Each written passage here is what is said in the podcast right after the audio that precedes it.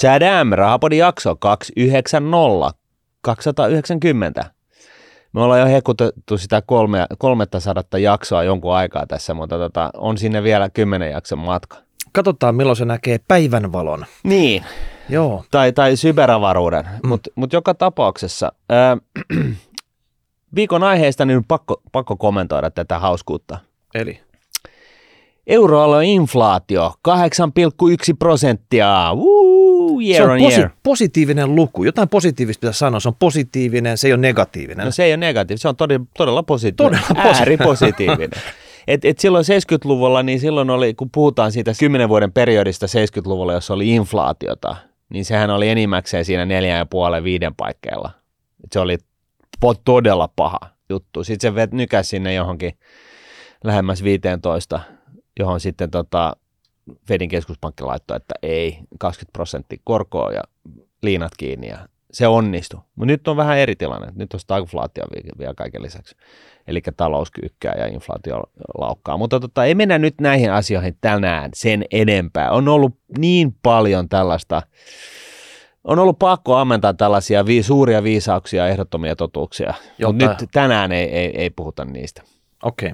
Vai? No ei. Otetaan nyt tämmöinen todella positiivinen, todella ajankohtainen aihe. Täällä on, monet on nyt päättämässä kouluaan ja ehkä kohta aloittamassa uuden koulun ja sen takia urat, ne kiinnostaa.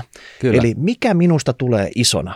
Joo. Eli jos sä oot nyt päättämässä kouluun, laittamassa valkolakkiin päähän, tohtorin hattuun tai ihan vaan karvalakkiin sen takia, että kesä ei ole vielä alkanut, niin tämä voisi olla sulle tämä jakso.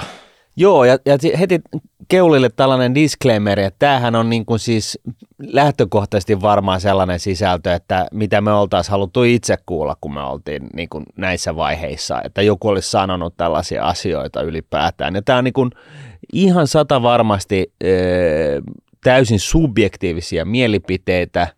Näin ollen, niin kukaan ei nyt saa niin kuin erehdyksissäkään ottaa näitä niin kuin tällaisina absoluuttisina totuuksina, jos sellaisia nyt ylipäätään tämän aiheen ympäriltä on. No mutta eikö tämä podcast on just tämmöinen formaatti, jossa kerrotaan niitä subjektiivisia juttuja? No kyllähän se vähän niin on, mutta siitä on niin kuin hyvä aina välillä muistuttaa. Että tämähän on kuitenkin vähän tämmöinen meidän kahdenvälinen kahvipöytäkeskustelu.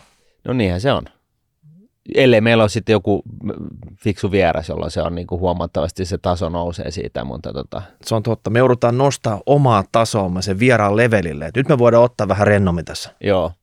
Mutta yritetään. Me ollaan saatu vähän palautetta siitä, että Paasi paasaa. Niin me yritetään olla paasaamatta ensinnäkin ja sitten toiseksi niin yritetään järkätä tänne jotain isokenkäisiä tyyppejä jonkun aiheen ympäriltä. Mm.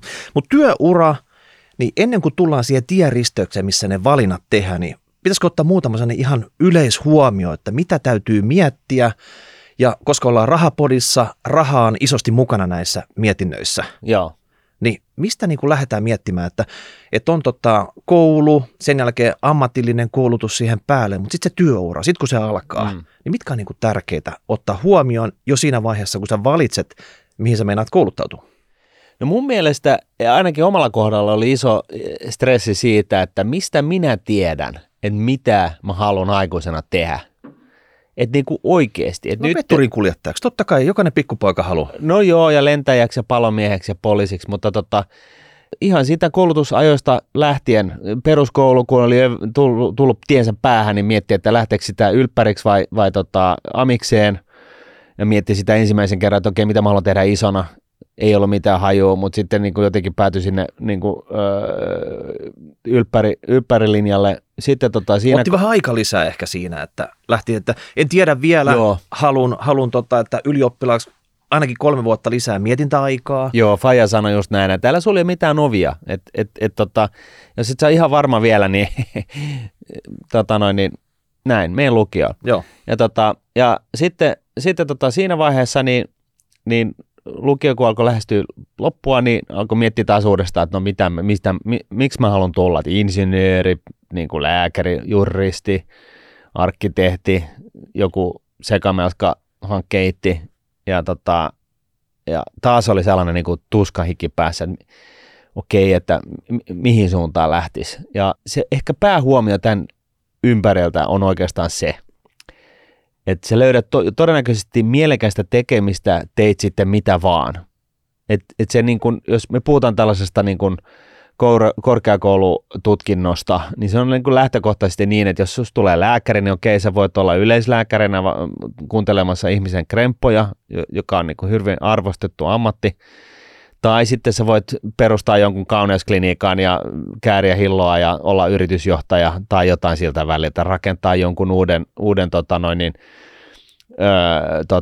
nanokokoisen pienen masinan, jolla sä pystyt leikkaamaan syöpää niin kuin aivokudoksesta pois tai mitä ikinä. Et siis kaikki on mahdollista. Sama asia, jos sä oot juristi, diplomi-insinööri, no ei ihan, jos sä oot arkkitehti mun mielestä. Ja näin poispäin. Et se oikeasti, niin vaikka Suomessa on niin jotenkin lineaarinen niin kuin ajatusmalli, että et sä meet niin kuin oikeikseen, niin susta tulee niin kuin puolustusasianajaja tai jotain tällaista, niin se ei välttämättä meekään niin, vaan sä voit tehdä mitä tahansa. Ihan sama juttu, jos sä meet niin kuin opiskelemaan johonkin Aaltoon tai Hankkenille tai mihin tahansa. Sen mä itse muistan, että oppilaanohjaus oli vähän semmoinen, että se oli ehkä vähän retuperällä siihen aikaan ainakin kouluissa. Eli periaatteessa voi olla, että ne ei ole kovin hedelmällistä kertoa niille yläasteikäisille, että tämmöisiä vaihtoehtoja, tee se valinta. Se 9 vuosi tulee aika nopeasti vastaan, milloin niitä valintoja oikeasti pitää tehdä. Onko se lukio vai onko se joku muu? Ja tämä klassinen esimerkkihan se, että kaverin, isosiskon, kaima oli jossakin ja sanonut, että tämä on niin kuin hyvä juttu. Ja sen perusteella tehdään joku valinta, mistä sä et oikeasti tiedä yhtään mitään. Sä et ole käynyt millään tavalla tutustua sen tyyppiseen, etkä sä omakohtaista kokemusta ja et ole välttämättä ihan hirveästi ottanut selvää, mutta sä niin kuin haet jonnekin. Niin. No sitten on totta kai tämä lukio. Nykyäänhän siellä pitäisi jo ottaa heti kantaa, onko sä menet lukioon, onko se niin kuin pitkää matikkaa, fysiikkaa, jos sä lähdet sille trackille, vai onko se sitten tämmöisiä luonnontieteellisiä aineita, jos sä haluat tietyn tyyppisen juttuja, vai otat sä 4-5 kieltä kättelyssä itselle sitten, ja sitten sun täytyy jostain muusta luopua, kun kaikkeen ei aika riitä, tai sitten on niin kuin tosi pitkä opiskeluaika. Eli nämä päätökset pitäisi tehdä todella aikaisin. Yhä aikaisemmin. Ja nyt tässä kontekstissa yleensä puhutaan vaan siitä, että mikä on se ammatti, mutta ei se. Pystytkö sä elämään sillä ammatilla sit jatkossa? Että niin. Onko sillä kysyntää tällä hetkellä? Että onko sillä, mihin sä oot niin kun sun, kouluttautumassa, mitä sä opiskelet, mitä valintoja sä teet, niin onko se semmoinen tulevaisuuden ammatti vai soihdut sammua ammatti, että kohta semmoisia tyyppejä tarvitaan enää ollenkaan? Juuri näin. Ja oikeastaan niin siitä päästäänkin siihen huomioon, että tällaiset tulevaisuuden tutkijat, viisastelijat puhuu paljon siitä, että tosiaan tulevaisuudessa meillä on niin kuin useampi ura, eli jotka on niin kuin ihan toisistaan niin kuin lähestulkoon riippumattomia. Eli vedät eka 10 vuoden stintin, sen jälkeen vähän lisäkoulutusta ja sen jälkeen sä teet ihan täyskäännöksen 180 astetta ja menet toiseen suuntaan. Tällaisesta puhutaan ja tämä vaan korostaa sitä, että se ei ole niin kirkossa kuulutettu, että jos sä meet niin tuosta oikeiksen ovista sisään, niin sä sitten luet pykäliä vaan loppuikäs. Vaan se ihan kirjaimellisesti voi tarkoittaa sitä, että sä teet jotain muuta. Mutta jos me puhutaan siitä, että ihmisillä on monta uraa tulevaisuudessa, niin siinä auttaa se, että sä opit tavallaan ottamaan asioista selvää ja päätellä siitä selvään ottamisesta niin kuin jotain tähteellistä sellaisella tavalla, joka on niin kuin kohtalaisen objektiivista. Ja näin ollen niin tämä puoltaisi tällaista niin kuin korkeakouluuraa. Olkoonkin, että se ei välttämättä tarkoita sitä, että sun pitäisi vetää se maisteri heti kättelyssä tauluun, vaan Suomessa kun tiedetään, että meillä koulutetaan liian, talouden kannalta liian pitkään, niin se voi olla ihan hyvä vetää se kandi, käydä vähän sutimassa ja sitten palata ehkä jollekin toiselle maisterin penkille sitten siitä. Niin, jos sä mietit tämmöisen niin kuin putkiasentajan ja putkimiehen uraa, niin käy siinä vaiheessa, kun sä teet valintoja, niin hiplaamassa niitä putkia. Se on silleen, että seuraavat 45 vuotta että on pieniä ja isoja putkia, mutta sun täytyy oikeasti rakastaa niitä. Että sä näet, ne on sun työkavereita ne putket seuraavat 45 vuotta. Että jos ne ei sua kiinnosta siinä vaiheessa, kun sä oot sitä valintoja tekemässä, niin sit sun täytyy miettiä, että maksetaanko siitä oikeasti tarpeeksi, että mä jaksan kestää näitä putkia mun työkaverina. Niin. Ja painaa, että sä aamusta iltaan, kevät, talvi, ulkona, sisällä, hinkata näitä putkia tässä. Toisaalta ei toikaan pidä ihan paikkaansa, koska susta voi tulla yrittäjä. Ja silloin sulla voi olla sitten muita, jotka hinkkaa niitä putkia. Mut ja putkista sä et pääse eroon. Ne pyörii sitten sun Excelissä ne putket. Se on Excelit pyörii Excelissä ne putket. Ne putket voi olla jotain uusia putkia tai maailmaa vielä nähnytkään, jota sä keksit. Ja sitten sä myyt ne tuotteista ja yhtäkkiä sä ootkin tehtaanjohtaja. Että siis tää on se, mitä mun mielestä on niinku hyvä painottaa, että se ammatin valinta, tai siis niinku lukion jälkeinen tai peruskoulun jälkeinen niin kuin valinta, niin se oikeasti perustuu lähtökohtaisesti siihen, että suljet sä jotain ovia niin kuin tulevaisuuden kannalta. Siinä ehkä se faijan neuvo oli ihan hyvä, että älä sulje niitä ovia. Että pysy sillä linjalla, mistä sä voit vielä valita ihan kaikkea, kun ei ole ihan selkeää vielä, mitä sä haluat.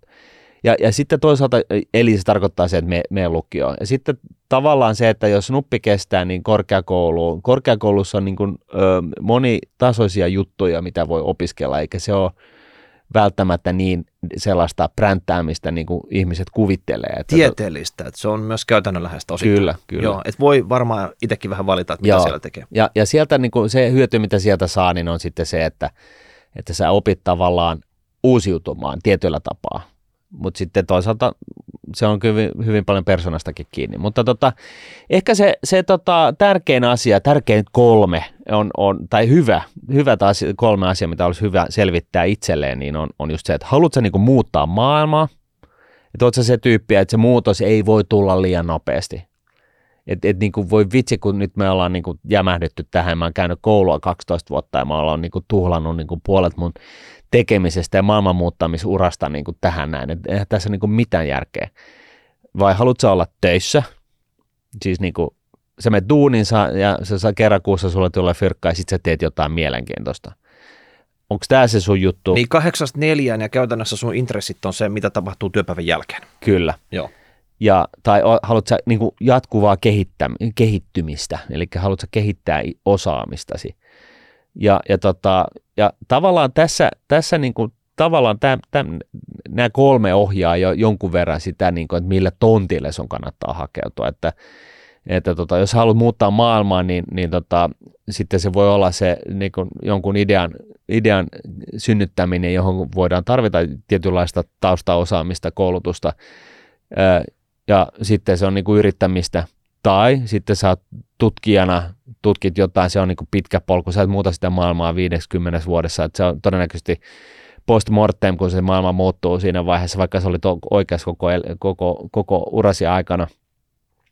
Jos haluat olla töissä, niin sellaisiakin duuneja on.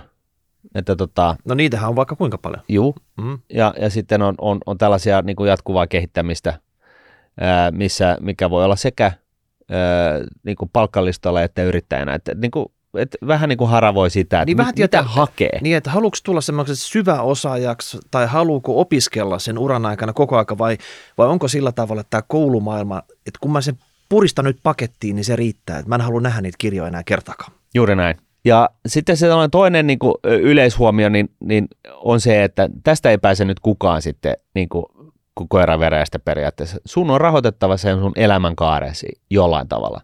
Et kun sä synnyt, niin se oli valtio sun vanhemmat, sitten kasvatusmäärin sun vanhemmat, ja sitten jossain vaiheessa niin se ajatus on se, että susta tulee tuottava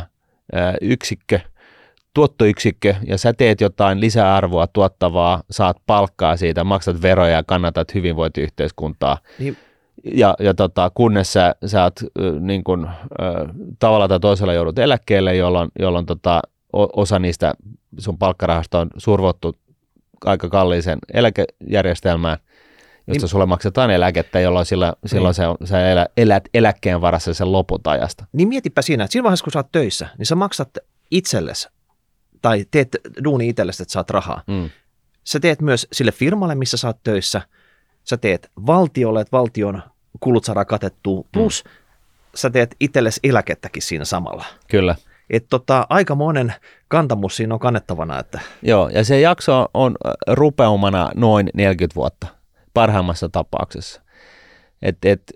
Oliko se niin, että se itse asiassa keskimääräinen työura jotain alittaa sen 40 vuotta, 35 tai jotain tällaista, mutta jos me nyt eletään, niin kuin, eikö niin, me eletään molemmat 100-vuotiaaksi, niin, se tarkoittaa sitä, että niin kuin noin kolmannes sun elinajasta, niin sä teet mitään jotain hyödyllistä. Ja suhteessa vaikka siihen tämän ammatillisen opiskelun osuus, eli se loppupään opinnot sieltä ennen kuin sä valmistut, niin ne on itse asiassa todella lyhyet. Et sillä, että missä opiskelee ja mitä opiskelee, ei ole niinkään paljon merkitystä kuin se, että mitä sä oikeasti teet sitten sen jälkeen.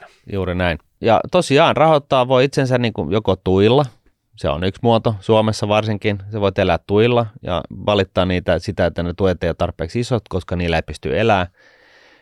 Sä voit periä läjän rahaa tai jotain rahaa ylipäätänsä. Sä voit saada palkkaa, eikö niin?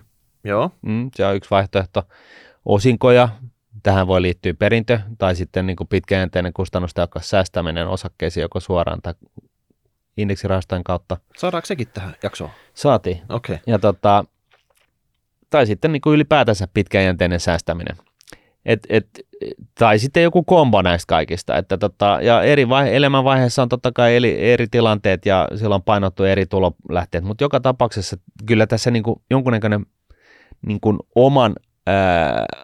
oma ansainta on niin kuin lähtökohtaisesti se lähtökohta. Ja sitten tällainen iso viisaus, että jos sä haluat enemmän fyrkkaa, niin sun on pakko hakeutua paremmin maksaviin töihin. Mitä sä sanot siitä? No, tää on vähän semmoinen juttu, että se opo tai kuka ikinä näiltä opiskelijoilta kysyy, että tiedätkö mitä tässä työnkuvassa nyt ansaitsee sit kun sä valmistut. Niin pitäisi olla vähän sellainen pakollinen, kun se jotenkin tuntuu, että ei sitä saa kysyä. Että onko porukka niinku tiedostanut sitten? Niin. Että se on niinku osa sitä siitä. Koska sehän on osa viihtyvyyttä ja työtyytyväisyyttä ja kaikkea, että sitten kun sä oikeasti menet sinne töihin, niin sun ei tarvitsisi näitä miettiä enää siinä vaiheessa, vaan sä voisit oikeasti painaa sitä hommia niska hiessä siellä. Niin. Mutta sitten jos mun pitää murehtia samaan aikaan, että mä painan tässä ja tässä ei niinku, homma ei etene, mun täytyy mennä ainakin tuloluukulle sitten vielä tämän lisäksi, niin eihän se toimi. Niin. Totta kai itse voi vaikuttaa asioihin, oli se palkka mikä tahansa, niin se on tiedetään, että väärällä asenteella niin kaikki rahat vaan menee ja mitään ei jää käteen. Että se pitkäjänteinen kustannustehokas pienimuotoinen säästäminen, niin siitä on apua, oli se duuni mikä tahansa, mutta se on niin kuin varmaa, että on turha odottaa niin kuin Lady Gaga-tyyppistä elämää niin kuin sillä, että sä meet niin kuin kampaajaksi johonkin. Että se on niin kuin kaikki kunnioitus kampaajia kohtaan ja siis se on niin kuin valinta ja siellähän oppii ihmisten sieluelämästä vaikka mitä, mutta se on niin kuin vaan voitava sanoa niin kuin ääneen, että se ei sit tarkoita sitä, että sä vetelet jollain, vedät jotain ylikulutusjuhlaa niin kuin aamusta iltaan niin kuin koko elämänkaaresi yli ja kompensoit sitä sitten toivon mukaan jollain tavalla, mutta että se on vaan realiteetti. Mutta mä luulen, että se pätee mihin tahansa palkka-ammattiin Suomessa. Et sille Lady Gaga-sektorille ei pääse sitten. Ei pääse niinku kokkina, ei pääse autokuljettajana, ei nyt siinä putkiasentajana eikä nyt minä johtajanakaan oikeasti. Niinku, tälle Lady Gaga-sektorille täytyy olla jotain erikoista tehdä tässä uran aikana, jotta se onnistuu. Joo. Tämä on äärimmäisen hyvä huomio. Että oikeasti niin, oikeastaan tällainen huomio, että niin kauan kuin sä oot niin kuin jonain heterogeenisenä tai homogeenisellä tittelillä jossain duunissa, että sä oot niin kuin johtaja tai analyytikko tai myyntipäällikkö tai joku tällainen, niin jota on paljon tällaisia titteleitä, niin kauan kun sulla on tällainen duuni, niin susta ei tule Lady Gagata. Ei siis, ei millään, koska sut voi aina vaihtaa. Niin pyöräovi, sä kävelet ulos, niin samalla pyöräytyksellä joku toinen tyyppi kävelee sisään ja homma jatkuu. Joo. Ja tämä on niinku yksi tällainen iso, tässä tulee yksi tällainen iso emähuomio, mitä itselle ei oikein valjennut, että niin kauan kun sä et ole niin kuin millään tavalla niin kuin one of a kind, niin kuin ainutlaatuinen. Ja nyt ei puhuta siitä, että sä teet tosi paljon duunia, koska sellaisikin löytyy ihan niin kuin loputtomasti. Niin sä oot vaihdettavissa ja niin se vaan on. Se on niin kuin, siitä ei pääse mihinkään, mutta sitä korkeammalla sä sitten pääset tällaisessa organisaatiossa, missä on näitä geneerisiä niin kuin titteleitä, että susta tulee sitten vice president ja senior vice president ja sitten jotain näin, niin sitten on vähemmän niin kuin vähemmän palleja niin kuin enää jäljellä ja tavallaan sä pääset niin kuin vaikuttaa asioihin itse niin kuin kasvavassa määrin, mutta sä oot aina, jopa toimarina, niin sä oot sitten vielä hallituksen juoksupoika. Et ei ja sitten kun sä et, no okei, mutta hallituksen puheenjohtaja, sehän on nyt niin kuin kaiken niin kuin top of the top, niin siellä on osakkeenomistajat tai muut vallanpitäjät, jotka äänestää siitä, että oot sä sen hallituksen puheenjohtaja vai et. Eli sellaista duunia niin kuin tällaisessa niin kuin organisaatiossa, niin kuin ylipäätänsä organisaatiossa, missä on generisiä titteleitä, niin sellaista duunia ei ole, missä sä et olisi niin kuin sillä tavalla vastuussa jollekin, ellet sitten ole yrittäjä ja sä oot onnistunut siinä, että sä omistat koko firman, sulla on 50, 500, 5000 työntekijää, good for you, sä oot niin kuin yksinvaltias. Sä voit sanoa, että ihan sama, mä halutaan ulko-oven nyt oranssiksi ja mä halutaan, että meillä on liilavärisiä Porscheja kaikella, jos tää on se sun juttu. Tai ajatte vaan se Renault Zoeilla. Sähköpikku neliovisilla. Okei, mutta nyt jos mennään siihen, että nyt tehdään niitä urapolkuvalintoja. Joo. Ja ollaan saapumassa siihen tienristeykseen ja ennen tienristeystä on nyt kartoitettu, mitä ammatteja on, mitä haluaa opiskella, mitä haluaa tehdä vapaa-aikana, missä haluaa asua ja tämmöinen hyvä kombo on löytynyt, mutta siltikin on 3 isoa valintaa, mitkä odottaa siellä tienristeyksessä, mistä pitää oikeasti valita, jotka ei välttämättä ole junnuille kovinkaan semmoisia niinku, että tiedossa olevia, että mikä näiden ero on, niin lähdetäänkö käymään niitä läpi nyt? Lähdetään käymään. No otetaanko ihan ekaksi tämmöinen, että julkiselle puolelle, ja ihan mitä hemmettiä tarkoittaa julkinen puoli? No se tarkoittaa tässä tapauksessa valtiota, kuntaa, 3. sektoria. Se tarkoittaa sitä, että sun palkka maksetaan verotuloilla. Niin. Se on niinku se julkinen puoli. Et se käytännössä ei ole sitä, että se sun firma tai organisaatio tuottaa sellaista lisäarvoa, josta maksetaan jotain niin kuin jossain markkinapaikalla, vaan se on se, että verotuloilla maksetaan sun palkka. Niin. Se on se julkinen puoli. Ei se välttämättä tuota mitään lisäarvoa, mutta se on vaan pakko olla se toiminto. No kyllä se nyt lisäarvoa tuottaa, mutta miten paljon suhteessa kustannuksiin, niin se onkaan tämä ikuinen kipuilu. Joo, mutta nyt kun me käydään tätä läpi, niin tässä on muutama tämmöinen huomio vähän niin kuin puolesta ja vastaan, että se on, nyt pystyisit tunnistaa itsestäsi, että vetääkö nämä vetovoimatekijät sinua tänne just tälle urapolulle vai työntäkö ne sinua sieltä pois. Niin Martin, julkinen puoli, eli jos puhutaan tästä nyt se valtio, kunnat, 3. sektori, niin mitä semmoisia vetovoimatekijöitä sieltä löytyy, että minkä takia nyt semmoisen junnu, joka on painamassa sitä lakkiin päähän tällä hetkellä, niin pitäisi pompata julkiselle puolelle? No varsinkin alkuvaiheen tehtäviin liittyen, niin ei voi käytännössä saada kenkää. Eli se on turvallinen paikka sitten? No se on aika turvallinen paikka, että mä en ole vielä, ja nyt se voi olla tää tällaisen keski-ikäisen pikkutakkimiehen niin kuin harhaluiloa, mutta niin kuin onko missään julkisella puolella ikinä annettu kenkää, tai siis niin kuin leikattu kustannuksia varsinaisesti. Laittakaa oikeasti palautetta. Siis se voi olla, että tämä on niin kuin vaan iso harmaa alue mun tietoisuudessa, joten niin kuin yleissivistäkään. Mutta suhteessa vaikka muihin uravaihtoihin, niin se on niin kuin se kynnys saada kenkää on aika paljon korkeampi. Eli se on niin kuin olisi tukisi tällaista mene töihin tyyppiä, mä olen töissä tyyppistä duunia. Mutta sitten toisaalta sinusta voi tulla vaikka Hetemäki, eli Martti Hetemäki, kuunnelkaa meidän Rahapodin Hetemäki-jakso. Hän on legendaarinen virkamies, joka on tehnyt elinikäisen niin kuin, loistavan uran, tavannut kaiken maailman presidenttejä Suomessa ja ulkomailla ja keskuspankkityyppejä ja on niin kuin, hänestä ei vissiin löydy henkilö, jolla olisi niin kuin pahaa sanottavaa tästä miehestä. Pelkkää niin kuin hyvää, pyyteetöntä, pitkää uraa Suomen hyväksi. Ja tässähän tarkoittaa sitä, että sut tavallaan nivotaan tällaisen niin kuin osaksi Suomen historiaa käytännössä virkamiespolulla. Tämä on niin kuin yksi mahdollisuus.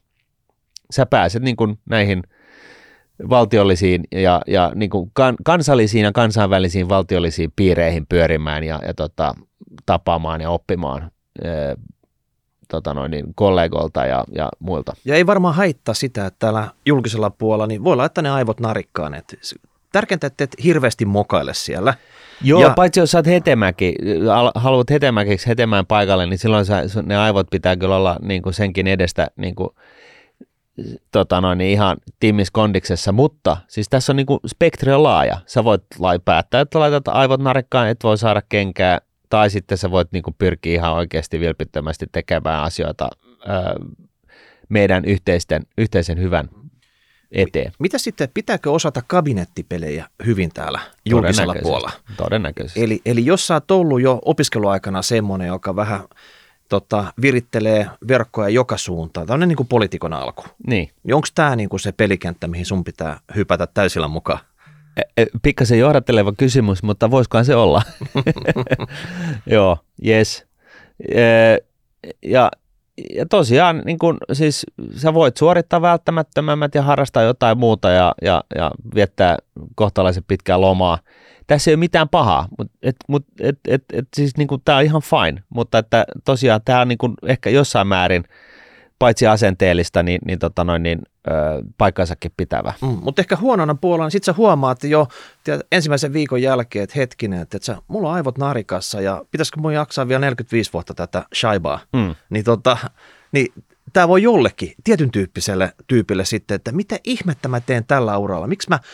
Miksi mä luin jotain itteni johonkin hallintotieteiden maisteriksi ja mä löydän itteni jostain tästä, että sä viraston käytäviltä ihmettelemässä, mitä me täällä teemme. Juuri näin. Eli vaatii itsekuria ruoskiakseen itsensä koviin suorituksiin. Eli siis sun on pitää olla sitä jotain paloa sitten, ettei siinä käy niin, että se tavallaan niin kuin... Tai sitten sammutat sen palon, että sulla ei ole sitä paloa. Joo. Ja sitten palkkakehitys on heikohkompi ihan siitä johtuen, että kuitenkin valtion... Julkisella puolella ei tiedetään kyllä, että ei sitä rahaa ole tuhlattavaksi.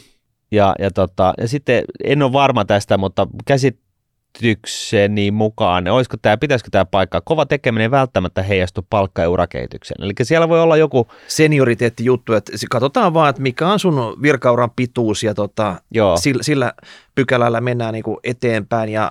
mistä loikitaan minne ja pilkottaako se jonkun puolueen kirja sun niinku rintataskusta siinä vaiheessa, kun näistä asioista keskustellaan ja kaiken näköinen muu suhmuroiminen, mistä me ei välttämättä tiedetä hölkäsen pöläystä. Kaikki ei. On mahdollista. Joo, tässä niinku, tää niinku julkinen puoli on vähän niinku tällainen keskusohjattu puoli, mikä on kankeampi ja jos sä oot ylisuorittaja, niin se todennäköisesti ei näy missään, koska sä oot nyt ollut vasta 2 vuotta duunissa ja sun täytyy olla se 20 vuotta duunissa, että sä saat sen paremman tuolin siihen ja hiirin, jos on rullattava kursori, että se tulee vasta siinä vaiheessa. Ja sitten niin kuin päätöksenteko ja muutosten läpiajaminen, vaikka sä tiedät ja ymmärrät ja kaikki on liikuttava yksimielisiä, että joo, tämä pitäisi tehdä, me tehdään nyt ja tämä on ihan väärin, meidän pitäisi tehdä noin. Mutta siinä voi mennä 10 vuotta, että kun se muutos saadaan läpi ja sittenkin siellä voi olla väärä poliitikko sitten päättämässä siitä ja romuttaa sen koko homman. Et kyllähän se niin kuin vaatii aikamoista niin kuin tällaista perseveranceä, niin kuin kestävyyttä niin kuin tavallaan olla julkisella puolella. Käsitteen, ja niin kuin sanottu, meillä oli se disclaimer siinä edessä, että laittakaa palautetta tulemaan vaikka tuliliekeen, jos olette vahvasti eri mieltä. Esimerkiksi tähän samaan tai julkiselle puolelle, mä niputtaisin semmoiset tahot, mitkä niin kuin näyttää yksityisiltä firmoilta, mutta ne ei oikeasti ole sitä, vaikka työeläkeyhtiöt, ne ei toimi markkinataloudessa, vaan niitä ohjaa erityyppiset mekanismit, vaikka Veikkaus, Sitra, että ne voi näyttäytyä, että nämä on muka makeita työpaikkoja, mutta kun ei siellä oikeasti se, millä perusteella hommat tehdään ja mikä ohjaa sitä sen koko yrityksen tekemistä, niin ne tulee niin kuin ylhäältä annettuna kuin DDR:ssä, että se on ihan turha kuvitella, että sinne mennään niin kuin muuttamaan maailmaa ja tehdä jotain uusia makeita juttuja, vaan se toimii ihan eri logiikalla sitten. Joo, ja tässä päästään hyvänä aasinsiltana yksityiselle puolelle palkkaduuniin kohtaan. Et jos tämä edellinen on julkiselle puolelle palkkaduuniin, niin yksityiselle puolelle palkkaduuniin. Ja se iso ero yksityisellä puolella on niinku se, että siinä on niin kuin selkeät säännöt siitä, että mikä niin kuin, lähtökohtaisesti näin, selkeät säännöt siitä, että mikä on niin kuin toivottavaa. Eli se on niin kuin tuloksen tekeminen.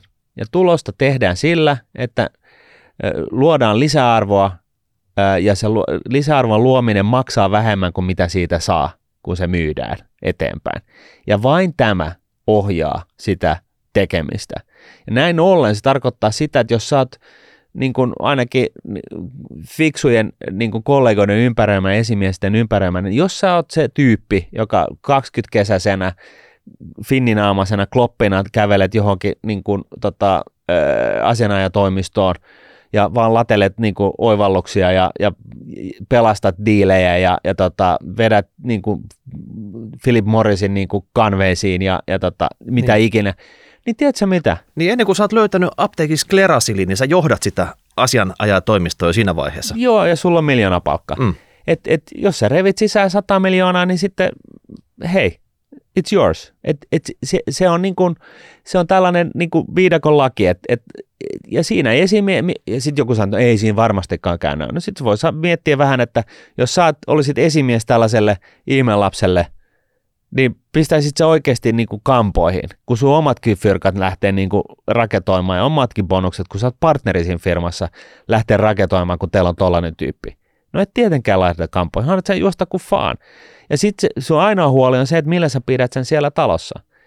Ja tajut, että okei, no tästä täytyy tehdä niin kuin maailman nuoren partneri ikinä ja niin poispäin. Eli siis yksityisellä puolella se niin kuin tavallaan siis resurssien allokointi, siis ohjaaminen sinne, missä tuottaa eniten, on itse asiassa se mekanismi, jolla pidetään huoli siitä, että maailmassa ei tuhlata resursseja niin kuin jonnin joutavuuksiin. Ja se ei mitään 5-vuotissuunnittelu eikä semmoista niin tiukkaa budjettisuunnittelua sillä tavalla, että jos havaitaan jotakin, että mihin pitää satsata, niin asioita katsellaan uudelleen, toisin kuin julkisella sitten, että että jos ei se mahdu raameihin, niin se ei mahdu raameihin. Niin. Ja se ainoa asia, mikä oikeastaan niin kuin pitäisi tuoda sitten yksityisellä puolella vielä mukaan, niin on se, että yksityisen puolen firman tekemisistä, niin kaikki kustannukset pitäisi heijastua siihen tuotteen tai palveluun myyntihintaan. Ja tämä on ollut ehkä se, joka ei ole pitänyt kutinsa, ja sen takia meillä on ilmastokriisi käsissä. Se on ihan kohtuullista, että jos joku firma niin kuin paskantaa ja tappaa luontoa niin kuin ihan niin kuin enemmän kuin 13 hiilivoimalaa, niin kyllä se kustannus, mikä siitä syntyy, pitää heijastua siinä palvelun tai tuotteen hinnassa, mitä siitä myydään. Tässä ihmiskunnalla on vähän niin kuin oppimista, mutta se ei muuta sitä, että jos me saadaan kaikki kustannukset siihen tuottamiseen mukaan, niin se asia, joka ohjaa, on siis se, että pystytään tuottamaan jotain alemmalla kustannuksella kuin suhteessa siihen, millä sitä pystyy myymään sitä lopputuotetta tai palvelua. Mm. Tämä ohjaa kaikessa. Niin. Et periaatteessa, jos mietit uraa yksityisellä puolella, sun pitää ymmärtää, että sinun intressit ja firman intressit pitää olla yhteneväiset. Että teidän pitää mennä niin kuin samaan suuntaan. Et sä et voi tulla sinne mukaan heittämään kapuloita rattaisiin tai toimimaan jonkunnäköisenä jarrumiehenä. Että se ei niin kuin pidemmän päälle se ei toimi. Teidän niin kuin tiet tulee eroamaan sitten. Joo. Että siinä vaiheessa, kun firma huomaa, että susta ei oikeasti mitään hyötyä, niin katsotaan, että okei, johtuuko se positioista ja jostain muusta, mitä voidaan tehdä, mutta tiettyyn pisteeseen asti se onnistuu ja sen jälkeen se on vaan niin kuin pakko splittaa ne toisin kuin ehkä julkisella puolella, missä sut voidaan sulkea vaan johonkin bunkkeriin ja unohtaa sinne sitten. Joo. Mm. No joo, ja jos on näkemyseroja, niin nekin on sallittua, mutta sitten jossain vaiheessa liian nuorena ei kannata niin kuin alkaa pomppia kaikkien pomojen silmille yhtä aikaa, vaan lähtökohtaisesti se on niin kuin myymisestä kiinni. Eli jos sä näet, että sä oot varmasti oikeassa, niin sitten sun täytyy vaan yrittää ymmärtää, miksi ne vanhemmat on eri mieltä ja pysyä hyvän tuulisena, että ei kannata niin kuin turhautua. Koska se on varmaa, että jos sä onnistut vakuuttamaan siitä, että sä oot oikeassa ja ne on väärässä, niin kyllähän se ne helposti siihen hommaan sitten tarttuu, jos se on niin kuin liikeyritys oikeasti. No joka tapauksessa tästä johtuen, että kuvio toimii näin, niin myöskin palkkakehitys voi olla parempi Että jos sä oikeasti juristina revit sisään sen 10 miljoonaa vuodessa, niin on se ihan selvää, että sulla, niin kuin sä voit vaatia siitä sitten isomman siivun itsellesi. Ja pitääkin vaatia, pitää osata vaatia. Joo, ja jos et sä vaadi itseltäsi niin kuin paljon niin kuin, siis asioita, niin pomotkin ruoskii sua eteenpäin, koska niillä on aina vaihtoehtona olla joku muu siinä tekemässä sitä samaa hommaa, ja se, joka on parempi, niin kasvattaa tuottavuutta ja tulosta ja näin poispäin. Siis sä oot kuluerä, kunnes sä tuotat jotain lisäarvoa. Ja näin ollen niin se kuluerä on parempi tuottaa jotain lisäarvoa. Jollet sä tuota sitä, niin sitten se, sut vaihdetaan. Ja ehkä kansi funtsi itsekin sitten, että jos se oikeasti se duuni lähteminen maanantaina on hemmetin vaikeata, vaikka Suomi olisi voittanut maailmanmestaruuden, niin. Mutta siltikin sitten, että jos on niin kuin joka maanantaina vaikeata, ja ajatusharhaalle jo iltapäiväkahvin jälkeen, että milloin tämä paska loppuu, että mä pääsen pois täältä, niin sä teet väärässä paikassa vääriä asioita, ja kyllä. 45 vuotta ei kannata nyt niin kuin puukottaa itsensä kylkiluiden väliin. Ei niin. Koska tämä ympäristö on tällainen, että se tulos tai ulos tyyppisesti vähän niin kuin on, joten niin päätöksiäkin syntyy nopeammin ja muutoksiakin syntyy, kunhan kaikki pääsee samalle jyvälle sivulle siitä, että mitä kannattaa tehdä. Ja jos tällä hetkellä tehdään väärää asiaa, niin kyllä siinä isojakin muutoksia sitten tehdään niin kuin nopealla aikataululla. Ja sitten ehkä se epävarmuus, että yksityiset firmasta, niin sillä firmalla voi mennä huonosti, vaikka sä olisit tehnyt kaikki oikein, vaikka sä olisit ollut huippuyksilö. Niin. Voi olla, että käy semmoinen, että tilanne tulee YT-neuvottelut, porkka voi saada kenkää sieltä, mutta sitä ei kannata ottaa itsensä sitä tilannetta, hei. Koska siinä tilanteessa se firma katsoo, että okei, nyt me mennään vaikka johonkin tämmöiseen maintenance-moodiin, että millä saadaan enää ylläpidettyä tämä mahdollisimman alhaisella kulutasolla se palvelu, tässä ei kehitetä enää yhtään mitään tässä firmassa niin kuin moneen vuoteen. Nyt me yritetään vaan selviytyä, semmoinen selviytymismoodi päälle vaan siihen. Ne. Niin sieltä kaikki semmoiset ehkä fiksut ja innokkaimmat ja tämmöiset, voi olla, että niiden niinku, teidän kannattaa nyt lähteä pois, että me ei tässä uudessa tilanteessa teitä tarvita. Että me tarvitaan vaan nyt semmoisia, jotka niinku tekee niitä rutiinihommia, kunnes tämä paha tilanne uudestaan ohi, sitten me aloitetaan uudestaan rekryt päälle. Juuri näin. Eli sovitaanko me nyt tässä ja nyt kerrankin kaikille tiedoksi ja niin kuin koko Suomeen tällainen asia, että se ei ole mikään häpeä, jos on saanut kenkään, koska ei. Se ei liity suhun millään tavalla. Siis sä oot vaan ollut niin kuin sellaisessa paikkaa, mitä ei firma halua erinäisistä syistä jatkaa, ja sitten se seurat lähtee. Ja se on niin kuin selvää, että kun leikkauksia tarvitsee tehdä, ettei firma mene nurin, niin että kaikilta lähtee duunit alta, niin se ei ole mitään niin kuin tällaista täsmäleikkausta, vaan se on vähän niin kuin näin, että nyt 20% kulusta pois, 30% kulusta pois. Kaikki kehitysbudjetit pois. Tosta noin vaan. Ja se on siellä menee niin kuin loistavat lupaukset ja tulevaisuuden starat siinä, missä vähemmän sellaiset. Usein voidaan katsoa sitten, että ketkä on ne ns. Luotettavimmat henkilöt seuraavat 5 vuotta, jotka ei niin kuin lähde sen jälkeen, kun me ollaan tehty nämä vähennykset, koska sekin on se niin kuin kardinaali tilanne, että otetaan vaan pieni porukka, millä pitäisi selviytyä siitä läpi. Ja sitten kun on tehty nämä vähennykset, niin käy sillä tavalla, että osa siitä pienestä porukastakin lähtee. Siis, tässä mietitään niin kuin monta juttua aina nämä YT:n yhteydessä. Kyllä. Näin. Niin sitten on totta kai kolmantena vielä yrittäjäpolku. Siitä varmaan Suomessa puhutaan vähän liian vähän, mutta nyt me puhutaan tässä. Ja me tuodaan se tähän samalle levelille näiden muiden kanssa, kyllä. Jotta se olisi niin kuin tässä pohdinnassa, että onko se nyt palkkaduuni julkisella vai yksityisellä puolella vai lähtisinkö suoraan yrittäjäksi? Mitä se tarkoittaa? Plussat, miinukset? No plussat niin ensinnäkin on se, että jos firmalla menee sairaan hyvin ja sä oot yrittäjä ja sä omistat siitä firmasta osakkeita, jos sä oot yrittäjä, niin sä lähtökohtaisesti omistat siitä firmasta jotain. Niin se tarkoittaa sitä, että jos firma tekee kovaa tulosta, niin sun palkkakehitys voi olla jopa naurettavan hyvä. Eli siis se voi mennä niin kuin näennäisesti niin kuin överiksi. Voidaan ottaa joku elomuski, niin vaikka niin naurettavasta esimerkistä, niin tähän esimerkiksi, niin se voi lähteä ihan lapasesta. Tällä sä pääset siihen Lady Gaga-levelille. Niin okei. No joo. Nyt tullaan sinne. Ja jos sä oot niin kuin se iso pomo siellä ja sä haluat olla viisastella ja sä oot synnyttänyt jonkun ison liiketoiminnan ja näin, niin kukaanhan ei pomota, kun sulla, tää on niinku se ainoa paikka, missä sä voit niinku toimitusjohtaja, olla toimitusjohtaja, hallituksen puheenjohtaja ja sitten omistaja. Ja sä, niinku käytännössä se on sun rahat, se on sun päätökset.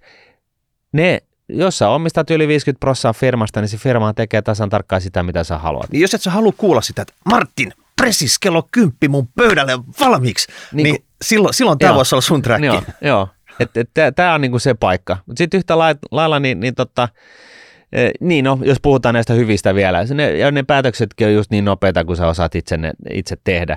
Tähän ei tarkoita sitä, että päätökset on välttämättä hyvä tehdä hosuen tai että yrittäminen on niin kuin, fyrkanteko mielessä se ainoa oikea polku, että aika moni, suurin osa yrittäjistä ryhtyy yrittäjäksi, jotta niillä olisi enemmän niin kuin, aikaa päättää niin kuin, mitä ne tekee ja enemmän vapaa-aikaa ja näin. Ja lähtökohtaisesti menee aina niin toisinpäin, että silloin sulla ei enää vapaa-aikaa ole ja muutakaan.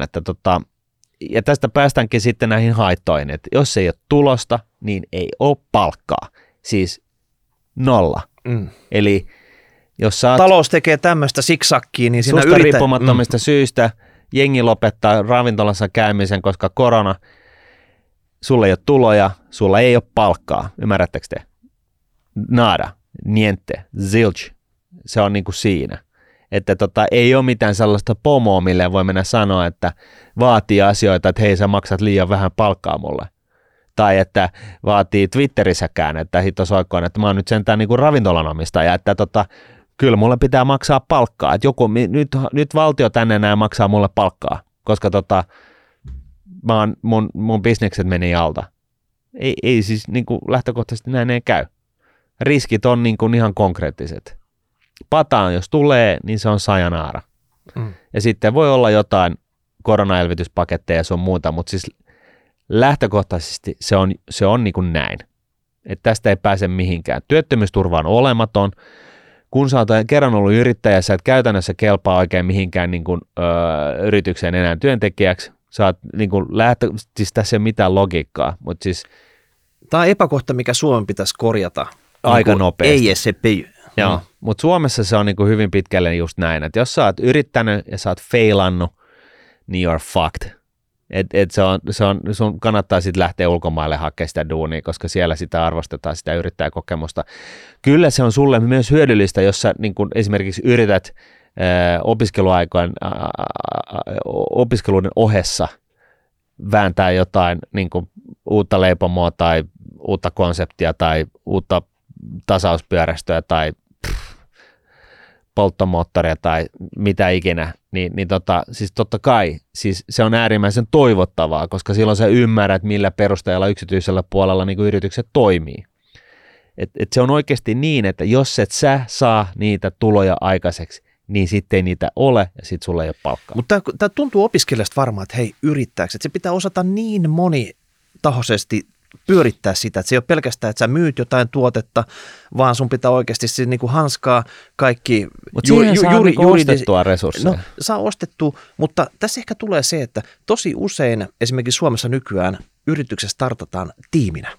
Eli sulla on niin kuin ne perustajaosakkaat, että sinä et ole niin kuin yksin, sinä Kyllä. et ole yksin hoida kaikkea, vaan teillä on hyvä tiimi, kaikki osaa vähän erinäköisiä juttuja, jaatte ne hommat ja teette kunnon osakassopimuksen, ette lähde vaan nyt soitellen sotaan, koska aina tulee sitten jossain vaiheessa jonkun kanssa jotain hässäkkää, niin teillä on joku niin kuin juridinen dokumentti katsoa, että kuka pistää nyt efforttia tähän yritykseen ja mistä te kaikki hyödytte. Ja mitkä on ne vastuut ja velvoitteet siinä? Juuri näin. Ja sitten se itse asiassa toi oli hyvä juttu.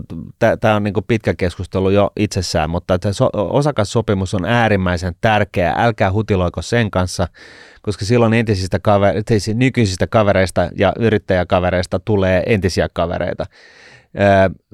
Ei vähiten viimeistään siinä kohtaa, kun se yritys alkaa menestymään ja joku soittaa ovelle ja sanoo, että hei me maksetaan tuosta 10, 10, 100 tai miljardi, niin auta armiassa, että alkaa niin kuin, syntyy kitkaa, niin kuin, joku haluaa myydä, joku toinen ei halua myydä, joku haluaa tehdä jotain muuta, joku on jo jossain muualla ja näin poispäin, niin osakassopimuksessa pitää laittaa pystyyn. Siellä on tällaiset drag-along, tag-along ynnä muita niin kuin, määritteitä myös, missä siis sovitaan siitä, että jos näin monta, näin iso osa osakkaista haluaa myydä, niin sitten muidenkin on pakko myydä siihen samaan hintaan tai sitten niin kuin whatever, mutta siis tosi tärkeä dokumentti, ei mennä enempää siihen. Sitten eläketurvassa on monttuja, tiedä se, jos sulla on isompi vastuu siitä, että sulla on niin kuin eläketurva kasassa, kun sä oot yrittäjä. Ja sitten muista myöskin se, että jos sä menestyt, niin sä et ole välttämättä sankari. Se on vähän niin kuin Suomen veteraanit 40-luvulla toisessa maailmansodassa. Jos ette tiennyt, niin nehän oli hylkiöitä heti sitten, kun me oltiin voitettu se sota. Yrittäjissä on vähän sama, että jos sä menestyt, niin se ei ole, niin kuin hyvä asia. Riistäjäyrittäjä. Niin, sä oot riistäjäyrittäjä ja näin. Ja sitten sä voit joko välittää siitä tai olla välittämättä, mutta tiedostat kuitenkin sen. Tiedostat sen, että vaikka sä suuremmalta, niin kuin suuremmalta osin rahoitat hyvinvointiyhteiskuntaamme, niin kukaan ei sitä hirveästi arvostaa. Mutta sitten ehkä vielä vähemmän puhutaan sitä, että sä voisit yhdistää tämän palkkatyön. Että kun sä valmistut, niin et sä oikeasti osaa vielä mitään siinä vaiheessa. Mä sanon ihan vaan niin kuin suoraan, että mitään. Niin samalla kun sä menet sinne palkkatöihin, niin sä olisit ehkä jo opiskeluaikana perustanut itselle semmoisen niin kuin yrityksen siihen rinnalle, millä sä voisit tämmöiset freelance-hommia lähteä eneneväismäärin tekemään. Se on sulla siinä olemassa, sä voit sinne kului upottaa, sä pystyt niin kuin järkevästi ymmärtämään sitä yritystoimintaa jo siinä vaiheessa. Että jossain vaiheessa, jos tämä träkki kiinnostaa, niin sä et ole enää ruukia siinä yrittämisessä, vaan sä oot jo lähtenyt osittain sille polulle ja se on niin kuin helpompi irtautua. Juuri näin. Ja sä ennen kaikkea niin kuin opit sen asian yrittämisestä, että oikeasti se tulopuoli on kaikki kaikessa. Et jos ei joku ihmiset vapaaehtoisesti tai yritykset vapaaehtoisesti maksa sulle jostain, niin sun on turha miettiä ja pohtia hallintorakenteita tai toimistoa tai ketä sä otat töihin tai mitä ikinä, koska sehän ei sit kannata. Ja jos sä oot osaava ja sulla on yritys, niin pyydä tarpeeksi isoja tikettejä siitä, että sä teet jotain juttuja. Sä yllätyt, miten paljon firmat on kuitenkin valmiita maksaa siitä, että jos oikeasti ne saa niin kuin pätevän tekijän hoitaa tiettyjä asioita. Se on muuten näin. Eli yrittäminen tai palkoilla oleminen, julkisella tai yksityisellä puolella. Tässä on niin kuin nämä kolme laajaa urapolkkua. Sitten tähän löytyy vielä akateeminen puoli, mutta se on niin kuin tavallaan niin oma eläin, että ja suurin osa meistä ei kuitenkaan sille lähde, niin ei mennä siihen, mutta kyllä se vähän tämän julkiset ja tuet, niin se on vähän ehkä siellä, mutta se on kuitenkin snadisti myös yrittämistä, että sä haet niitä apurahoja ja kaikkea tämmöistä. Joo, ja sitten sä voit periaatteessa, kun pidät vaan huolen siitä, että sulla on niinku oikeudet siihen, niihin oivalluksiin, niin sä voit perustaa firman ja tehdä nanoformit. Niin, että sä periaatteessa sä voit näistä kolmesta urapolusta myös pomppia vähän niin kuin toisesta toiseen, vaikka tässä on tämmöiset isot Kiinan muurin ehkä välissä, että se vaatii semmoista, että yksityisellä puolella katsotaan, että jos sä oot ollut 20 vuotta siellä virastotalon käytävällä, että onko susta enää niin kuin tänne, mutta ehkä susta on. Tai sitten, että sä pomppaat vaikka yrittäjäksi tai jotain muuta. Näin, ja nyt sitten, että me ei vaan hölistä niin kuin puutaheinää, niin palkkavertailu. Mitä sitten niin kuin erinäisen tekeminen niin kuin maksaa palkkaa? Ja sehän on hyvin paljon sitten loppupeleissä siitä kiinni, että miten sä pystyt yksilöimään itsesi niin kuin tällaisessa generisessä maailmassa. Mutta mitäs me siihen tiedetään?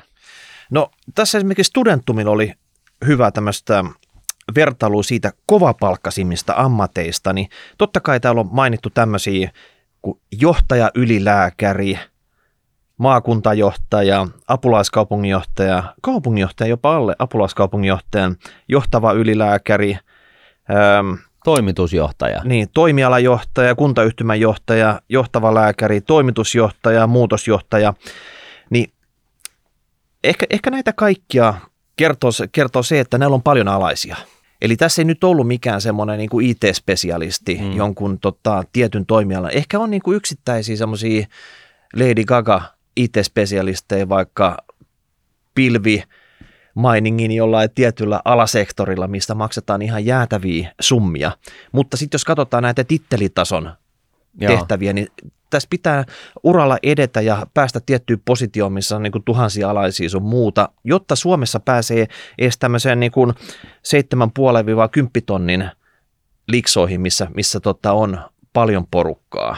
Kyllä, eli tässä niin kuin tässä on niin kuin kaksi tällaista niin kuin palkkahuippua. Yksi on se, että sä oot niin kuin jonkun alan superasiantuntija, eli puhutaan asiantuntijarooleista, jolloin sä voit sinänsä olla partnerina siinä yhtiössä missä muiden kanssa ja missä te taatte tolkuttomasti tulosta ja sun asiantuntijuus on äärimmäisen arvokasta ja näin ollen siitä maksetaan paljon. Tai sitten olla tällainen niin kuin, titteli menestyjä niin sanotusti, että sulla on niin kuin, nyt mä en tarkoita vaan sitä, että sulla on niin kuin yhden miehen firma, jossa sä nimet itse asiassa toimitusjohtajaksi, vaan niin kuin ylipäätänsä niin tosiaan niin kuin jossain organisaatiossa niin kuin menestyt siinä organisaation sisällä tai siirtymällä organisaatiosta toiseen tai mitä ikinä, mutta että sulla tavallaan niin kuin vastuut kasvaa koko ajan. Mutta se on hemmetin vaikea jonkun junnunkin miettiä, että mä lähden yrittäjäksi, jos sä katsot tämmöisiä listoja, niin ei yrittäjä löydy. Ei ole mitään semmoista stereotyyppistä yrittäjä 3 tonnia tai yrittäjä 5 tonnia tai jotain muuta. Ne ei löydy näitä listoilta. Ei. Et pitää vaan niinku ymmärtää, että se on olemassa jossain, että se voi olla niinku 0 ja 1 000 000 välillä tai vieläkin enemmän, ihan mitä vaan. Kyllä. Ja kyllähän se niin on, niin kuin me alussa sanottiin, että opiskelit sitten mitä tahansa, lähdet sä opiskelemaan ihan mitä tahansa, niin se ei vielä määritä sitä sun tulotasoa. Ja se tulotaso ei sinänsä niin kuin, tarkoita sitä, että mitä suuremmat tulot, niin sen parempi elämä sulla on. Tämä on sellainen illuusio, joka kannattaa niin kuin kuopata ihan saman tien. Niin, tämä kombinaatio monesta asiasta, mutta se kokonaisuus pitää olla sulle sopiva. Juuri näin.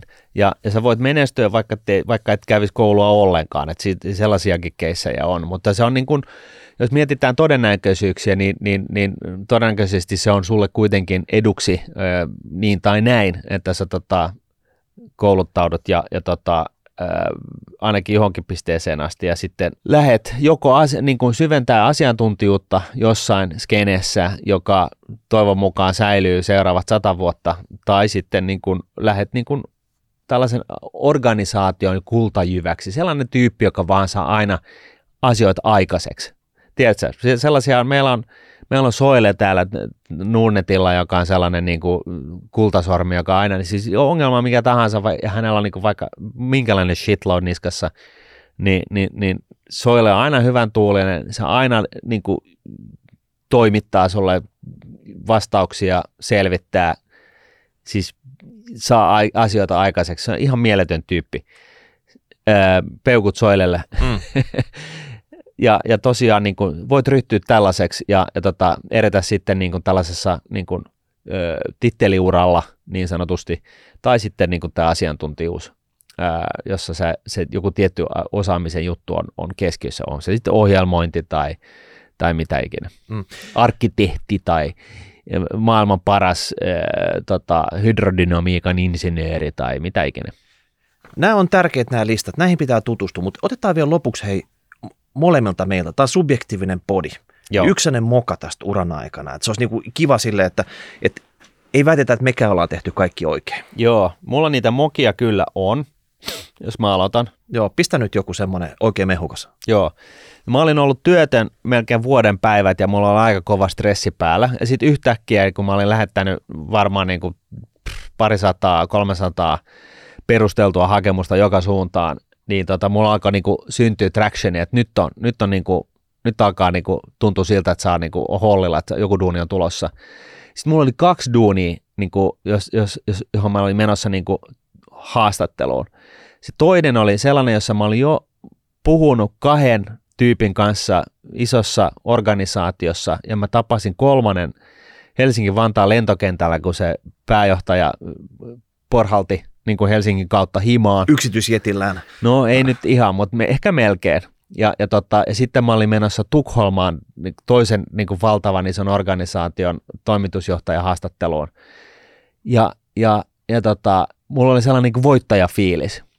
Ja sitten kun mä tapasin ensin tämän tyypin siellä lentokentällä Helsinki-Vantaalla, niin mulla oli sellainen fiilis, että hei, että nyt mulla on niinku valintoja tässä näin.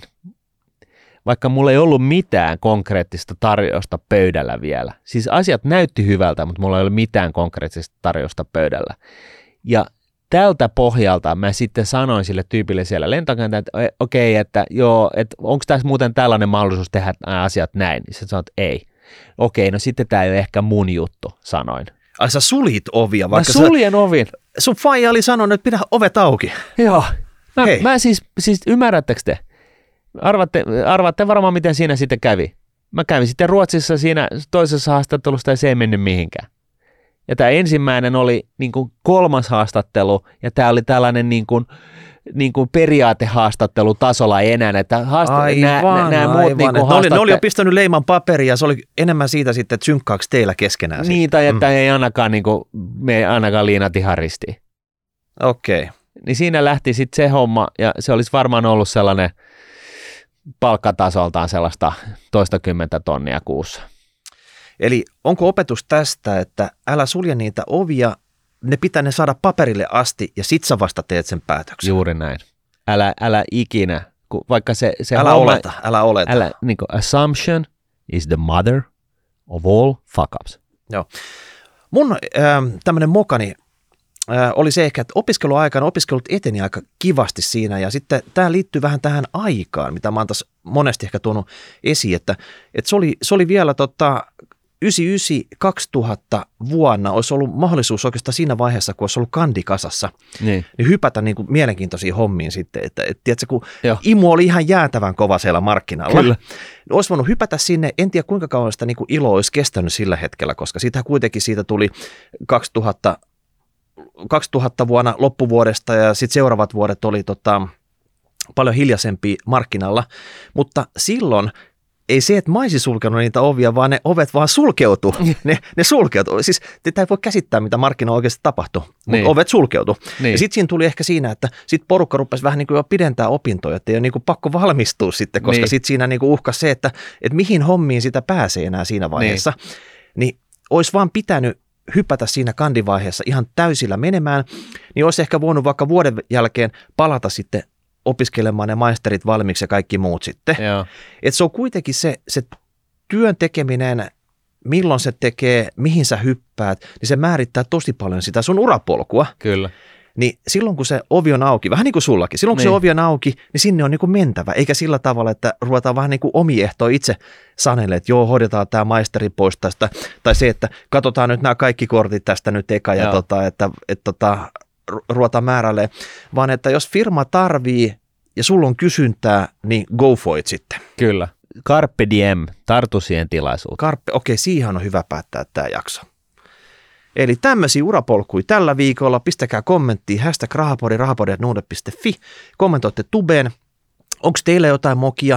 Onko teillä jotain vinkkiä tähän niin kuin 3 urapolun valintaan? Onko olemassa joku 4. tie? Me vähän hybridistä puhuttiin. Entäs 5. Millä näitä valintoja tästä eteenpäin nyt kannattaisi tehdä, niin laittakaa kommenttiin, niin jatketaan ensi viikolla. Yes, moi moi. Moi.